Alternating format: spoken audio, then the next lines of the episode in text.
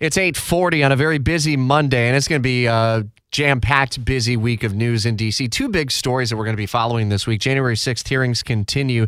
That gets going at 10 o'clock, and uh, our top national story. Stop the slaughter of our most precious commodity people. Amid the calls for action, Senate negotiators on Sunday announced a deal on guns. Fox's Jared Halpern continues our live team coverage in Washington. They've been at it for some time, and a bipartisan framework seems to be emerging, but the real work lies ahead, Jared, because you got to get legislative text put together.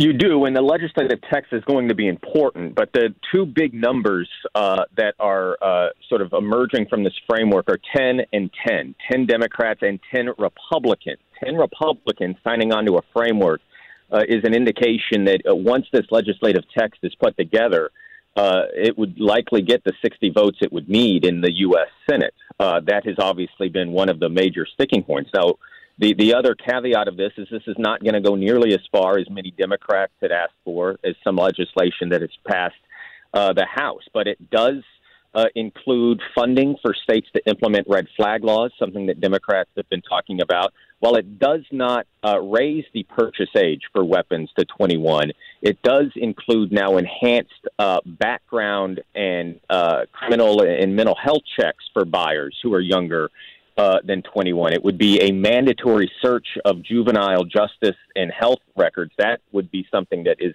uh, federal law for the first time. It also uh, closes what is sometimes called the boyfriend loophole, uh, which would um, create a, a, broader category for domestic violence uh, as it relates to, to, coming up on a background check. And it would uh, create some new federal laws as it relates to drug trafficking. So, again, things that are going to get bipartisan support, not what President Biden has been asking for, not what a lot of Democrats have been asking for, but as we heard from the outset of these negotiations from Chris Murphy, the Democrat who was leading these talks.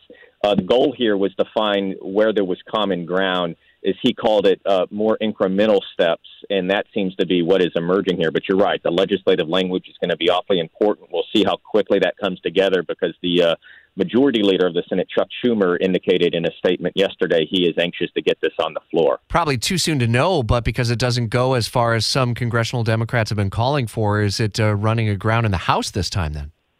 That's a good question. I, Listen, this is something that's going to get the support of President Biden, going to get the support of House Speaker Pelosi. Those are going to be big in getting uh, enough uh, Democrats, I would think, on board. And, and you have to think that, you know, we'll see what the vote outcome looks like.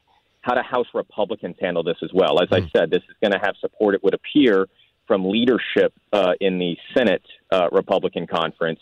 Uh, will it share that in the House? That will be indicative, too, of how many Democrats may be able to peel off of this. All right, we'll stay on top of developing details as the week progresses on that story. And I know Jared is going to be following up on the January 6th committee hearings, which get underway at uh, 10 o'clock. We'll have a chance to dive deep into that with our political analyst, Rick Mullaney, in just a moment.